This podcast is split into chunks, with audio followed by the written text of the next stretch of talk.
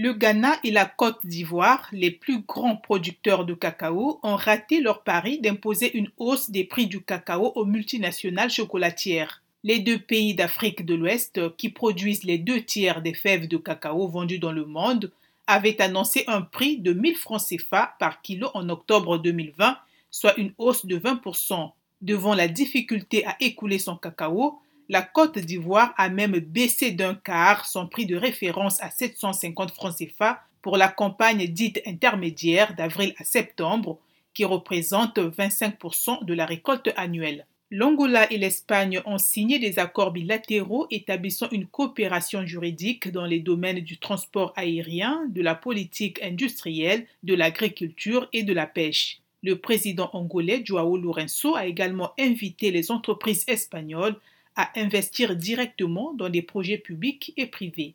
Pour terminer, le gouvernement égyptien veut acheter 4 millions de tonnes de blé chez les exploitants durant la récolte 2021-2022 qui démarre d'ici le 15 avril. Cette quantité représente une hausse par rapport aux 3,6 millions de tonnes de la saison dernière. À en croire l'agence Ecofin, le Caire cherche à consolider ses réserves stratégiques dans un contexte d'incertitude sur le marché mondial des céréales. L'Égypte dispose déjà d'un stock de blé capable de soutenir la consommation nationale pendant plus de trois mois.